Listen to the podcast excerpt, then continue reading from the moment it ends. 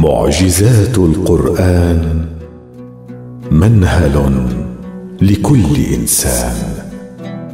هو كتاب النور هو الزاد للمؤمنين. لا يفنى مر الدهور هو حصن قلاع الدين. وحي مذكور كتاب الله. به يهتدي كل عقل فهيم.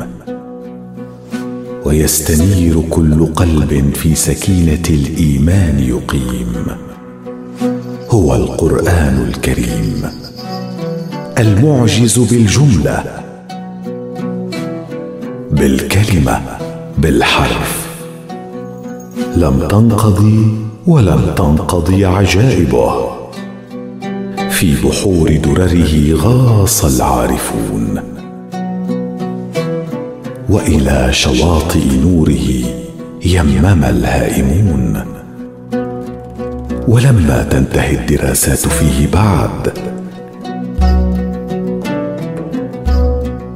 بل كلما ظهر فيه معنى عظيم زاد علمنا بمدى جهلنا بأسراره ومغانيه.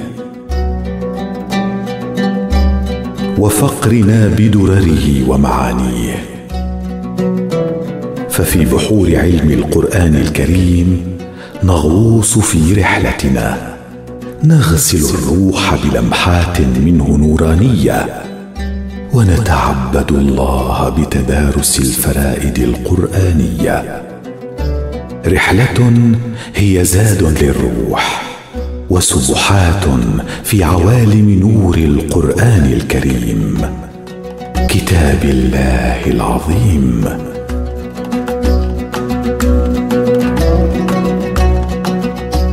فريدة من القرآن ونصوع البلاغة والبيان. هي الكلمة هي المعجزة التي زود الله بها خير أنبيائه وأحبهم إليه. كان خليله فأعطاه دليله. الكلمة وأي كلمة؟ إن هي إلا كلمات الله أوحى بها إلى رسوله الكريم محمد صلى الله عليه وآله وصحبه وسلم. فأضاء الدنيا بالكلمة. واستنقذ القلوب من الظلمات إلى النور بالكلمة. وغسل الأرواح في عوالم من عطر الإيمان المبخور بالكلمة. في الكلمة هامت أرواح ونفوس ونذرت قرائح عظيمة. نالت عظمتها ببركة جهادها في حرم خدمة الكلمة التي أنزلها الله تعالى في سماه على عبده محمد رسول الله. فألفت كتب عظيمة تتناول الكلمة وورودها في القرآن الكريم ومعناها في سياق الآي العظيم وبلاغتها ومرادها في السياق القرآني. وذابت قرائح العلماء تستغيث المعنى من الرسم المصور وتستنجد بالله أن يقدر لها الفهم المقدر. فكيف نزلت الكلمة؟ فيما تكررت ها هنا وفيما ها هنا تفردت. إذ وردت بعض الكلمات في القرآن الكريم متفردة بالظهور مرة واحدة والفريدة في معناها العميق المنقطعة عن القرين أي التي لا مثيل لها ولا وزين ولا شبيه. وليس تفرد هذه الكلمات في القرآن الكريم إلا لغاية عظيمة ومؤدى كريم. وفي هذا البحر من بحور القرآن الكريم نحاول أن نغوص في هذا المقام لنتلمس بعض جوانب الإعجاز في الفريدة القرآنية. قال تبارك وتعالى في سورة الحجر بسم الله الرحمن الرحيم. وقضينا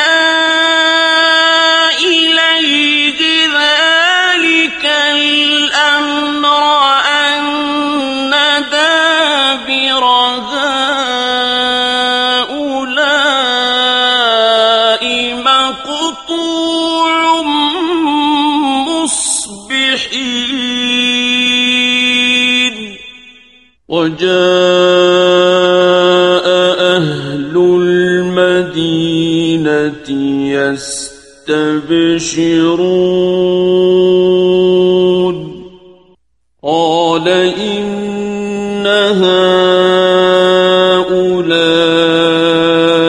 ضيفي فلا تفضحون. واتقوا الله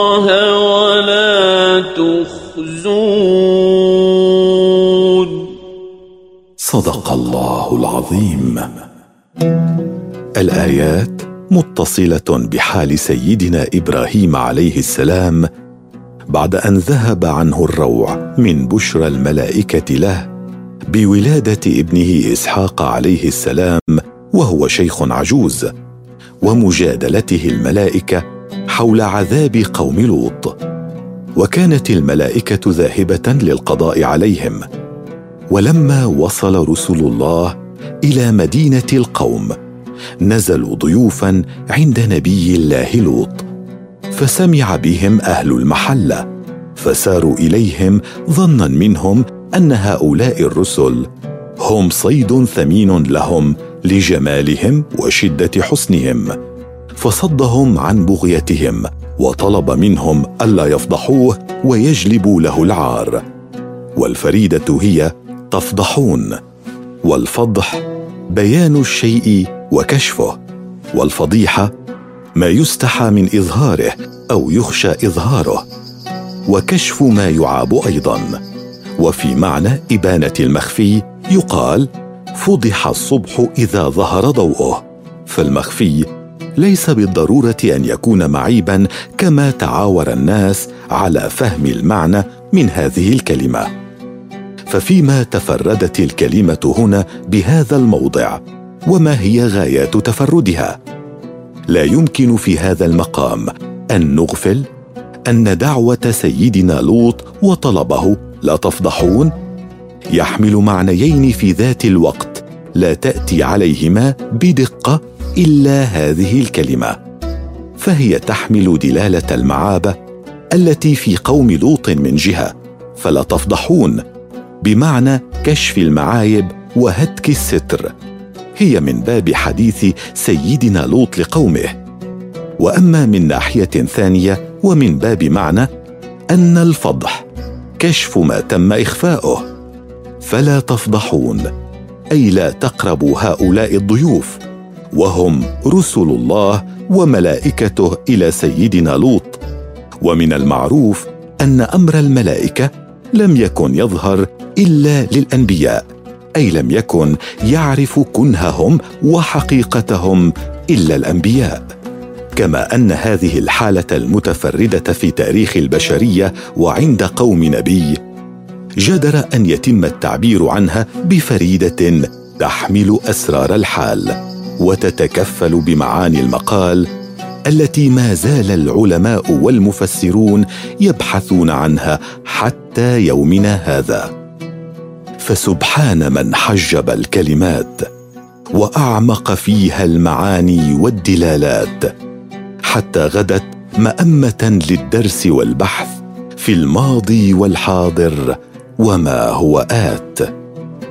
معجزات من الصورة في الآية والسورة. لم ينزل القرآن العظيم على رسول الله الكريم محمد صلى الله عليه وآله وصحبه وسلم. إلا وقد هامت عقول العلماء تتدبر معانيه وتستقصي مغانيه وتفيد من ينابيعه وتستغني من بحوره. ومن بين أفواج الحجيج في حرم علوم القرآن الكريم تجد أفواج العلماء لعلوم العربية تتزود منه وتتلمس المعاني العظيمة من الكلمة والحرف والجملة. مبحرة في عميق المعنى ومجاهدة في تدارس الصورة ومناضلة في سباق خدمة القرآن الكريم. فدرسوا الصورة في القرآن الكريم حتى لكأنهم وقفوا أمام علم جديد أذهلهم بسبكه وإبداعه. وهيم أفئدتهم وأرواحهم في عوالم عظمته. ومن الصور نستعرض صورة مما ورد في سورة الأحزاب. بسم الله الرحمن الرحيم. يا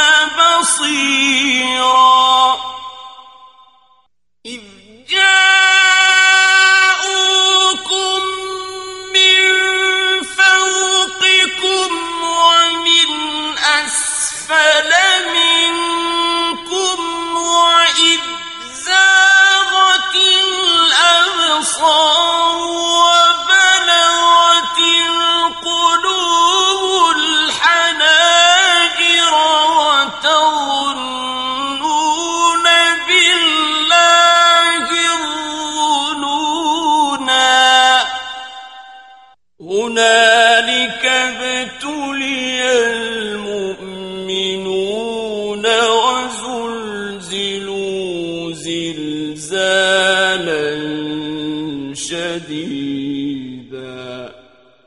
وإذ يقول المنافقون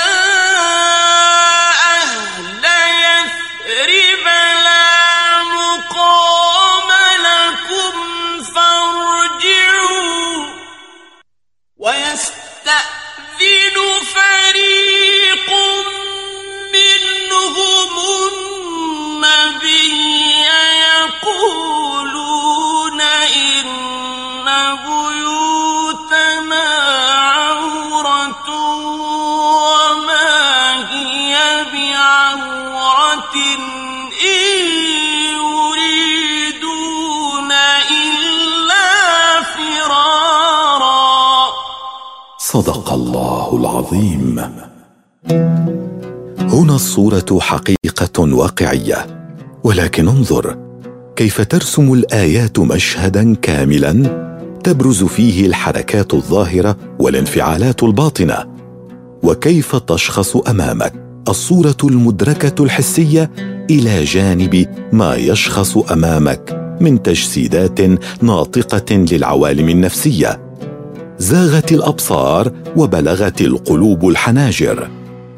فهل هناك حركة أو ملمح حسي أو نفسي قد غادر هذا المشهد الكامل الذي يصور الهزيمة؟ انظر إلى المقامات النفسية كيف تتساوق وتنسجم مع المقامات الحسية. وكل منها شاخص ومتحرك وناطق أمامك من دون أن تشعر أن هناك تداخلا يشوش عليك فهم الصورة. ومن دون الحاجة إلى جسور تربط الحالات ببعضها أو توضح لك أيها نفسي وأيها حسي. وهذا الاستعراض الدقيق الذي يشخص الحالات النفسية والحسية يحقق رسوخا للانطباع عن هذه الهزيمة التي يمنى بها فريق الباطل. كما ويخلد في الذهن ذهنية ونفسية المنافقين راسما صورة راسخة لسلوكهم عبر الأزمان. فسبحان من خلق وقدر وسبحان من أعجز وصور. علم الأكوان من بحور القرآن. هو الكتاب المحفوظ مر الدهور. تفنى الخلائق ويبقى قائما محفوظا مدى العصور. فأي أسرار أودعها الخلاق العظيم في كتابه الكريم حتى تيسر له أن يبقى مشعل هدى ونورا لكل من يسعى سعي المتعطش في الأرض لمعرفة ربه رب الأكوان. خالق الأماكن والأزمان مالك الملك الملك الديان. في هذا البحر رسالة القرآن إلى كل بني الأرض. رسالة يلتقطها قلب فقيه لعالم نبيه إن شاء أن يهتدي في عظمة الخالق وإبداعه. ففي القرآن الكريم ما أدهش علماء الكون الذين ما زالوا يدرسون عجائب الأرض والأفلاك فإذا ما قضوا عشرات أو مئات السنين ساعين باحثين ووصلوا إلى حقيقة علمية بجهود كبيرة وحثيثة تجلت بعض عظائم القرآن الكريم. فوجدوا أن ما سعوا إليه يستقصونه قد أخبر عنه عالم الغيب العظيم في قرآنه الكريم. معجزات في قانون الإنبات. فلننقل البصر بين النبات في الأرض والآية الكريمة في قول الخالق العزيز. بسم الله الرحمن الرحيم. إن الله فالق الحب والنوى يخرج الحي من الميت الميت من الحي. ذلكم الله فأنا تؤفكون. صدق الله العظيم. تنبي الآية الكريمة بمعان عدة. أولها أن الله تعالى يهيمن بقدرته على مصير الحبة الجافة والنواة الساكنة فيهب كليهما الحياة وتنشق كل منهما على جنين بعد سكون. فنراها وقد ارتفع ساقها واتجه جذرها إلى الأرض باحثا عن رزقه من الغذاء. والمعنى الآخر أن للحبة نوى عدة وأن جميع هذه النوى تنفلق. وفي خلق هذه الحبات من النوى تكمن فكرة الموت والحياة كما أن في الخلية فلقا أو انقساما بعد فلق الكروموسومات ولا ينتهي الأمر عند هذا الحد لأننا عندما ننظر إلى الكروموسومات من خلال عدسات الميكروسكوب الضوئي فإننا لا نرى إلا الظاهر. أما ما في الجوف أو الخفي في الدواخل فلم يستطع العلم حتى الآن اكتشاف أسراره. يقول العلماء إن إخراج الحي من الميت يبدأ من حبة يابسة ميتة لا حركة فيها أمام العين المجردة ثم تنفلق منها الحياة عند غرسها في التربة وتعهدها بالري. وفي ذلك مثل من تلك المعجزات العلمية التي ذكرها القرآن الكريم قبل اكتشافات العلم الحديث بمئات السنين.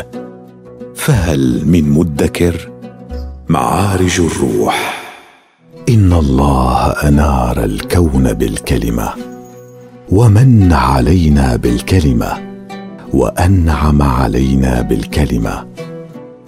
فنزل الوحي العظيم على رسول الله وحبيبه الكريم محمد صلى الله عليه وآله وصحبه وسلم. وفي سبحات عوالم الكلمة نتقرب إلى الله ربنا ببعض الأبيات قيلت في عظيم مقام القرآن الكريم.